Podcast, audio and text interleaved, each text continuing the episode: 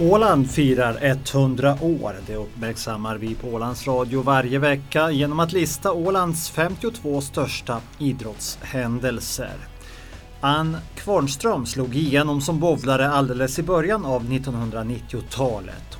Hon har tävlat i såväl FM som NM, junior-EM och junior-VM och senior-EM men hennes största framgång i karriären den nådde hon i sitt allra första stora internationella mästerskap. Vid junior-EM i Bryssel 1992 när hon bara var 16 år gammal och helt färsk i det blåvita landslaget. Vi hade ju en, ett krav på oss mycket här från Åland att ta oss in via, via resultat. Eh, just att det var ju svårt att lära känna andra, hänga med på läger och vi får mycket på läger till svenska sidan och träna för att man hade språket. Så på så vis så ska jag väl säga att juniorlandslaget på det viset är väl och första mästerskapet vi åkte iväg på var ju nog det häftigaste på det viset. Mm. Mm. Och det första mästerskapet det var junior-EM i Belgien, Bryssel 1992.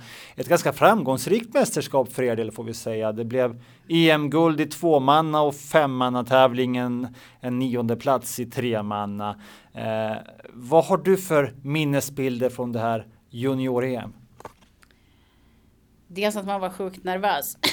det var väl det man kommer ihåg. Den här veckan har ju bara flytt ihop.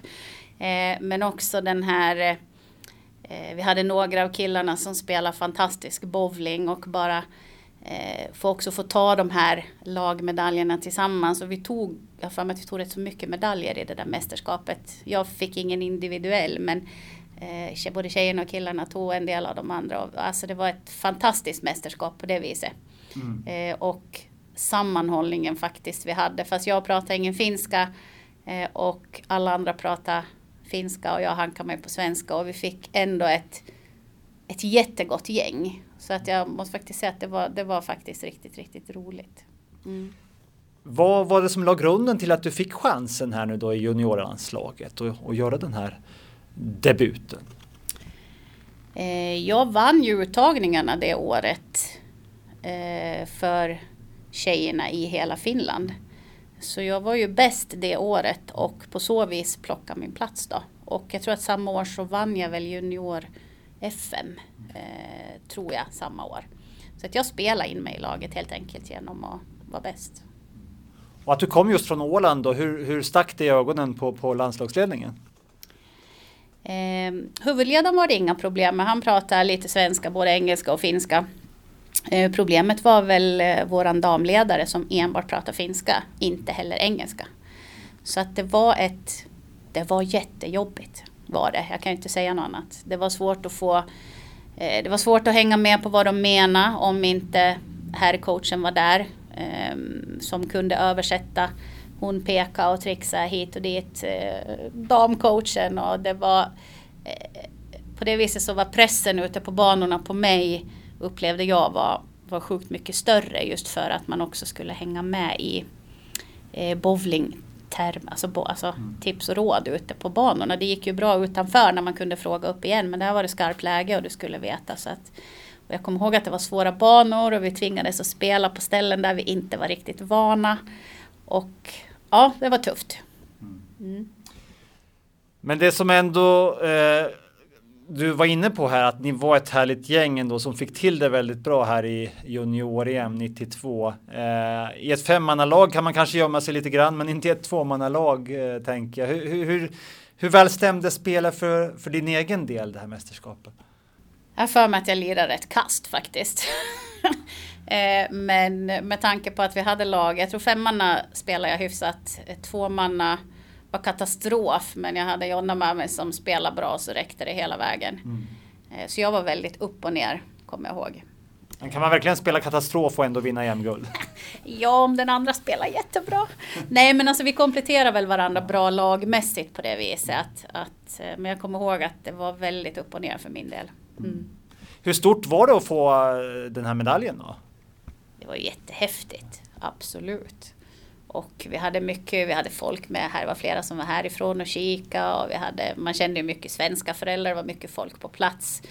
Nej, det var häftigt. Så man kan, jag tror jag fortfarande kan höra de där trummorna trumma om man bara sätter sig att man är där i hallen. Det är ett fruktansvärt liv.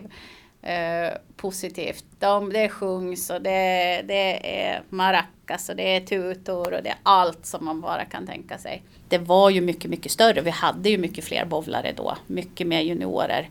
Eh, också bowlingen, ska jag säga, hela Finland var ju nog mycket, mycket större på den tiden. Och även om det inte skulle bli några fler EM eller VM-medaljer för Ann Kvarnström så var hennes häftigaste ögonblick i bowlingkarriären kanske ändå att få representera Finland i U23-VM i Sydkorea 1998. Dels eh, att få komma iväg och alltså verkligen mäta sig mot hela världens spelare som man aldrig hade sett förut. På den tiden var det ju inte något du kunde kolla på Youtube eller något sånt här. Hur spelar de i andra länder? Och, eh, just att möta Asien och eh, Amerika och de här. Alltså det var ju jätte, jättehäftigt. Och eh, nya bekantskaper och liksom bara få den här, men att få mäta sig med, med andra från hela världen. Det tyckte det var jättestort och även om det kanske inte gick så bra. Jag tror knappt vi tog något medaljer för Finland om man ska mäta allting i medaljer men vi var nära och eh, jag tog mig ändå till den här mastersfinalen sista bland de 15. Så på det viset så blev, känns det ju som en seger i alla fall. Att på det viset så det gjorde ingen annan i finska laget. Så att så var det väl skönt på ett sätt då, även om det inte räckte sen. Men, men du fick ändå med dig någonting därifrån, va? någon plakett? Ja, plaketter var just på Masters, men eh, inte medaljer. Nej, det räckte inte till några pallplaceringar. Men eh, nej, det var häftigt, måste jag säga att det var nog, var nog speciellt. Mm. Ja, man mäter ju inte allting i medaljer. Eh, om man mäter saker i upplevelser och hur stort det var. Hur, hur rankar du det här VMet då i Sydkorea?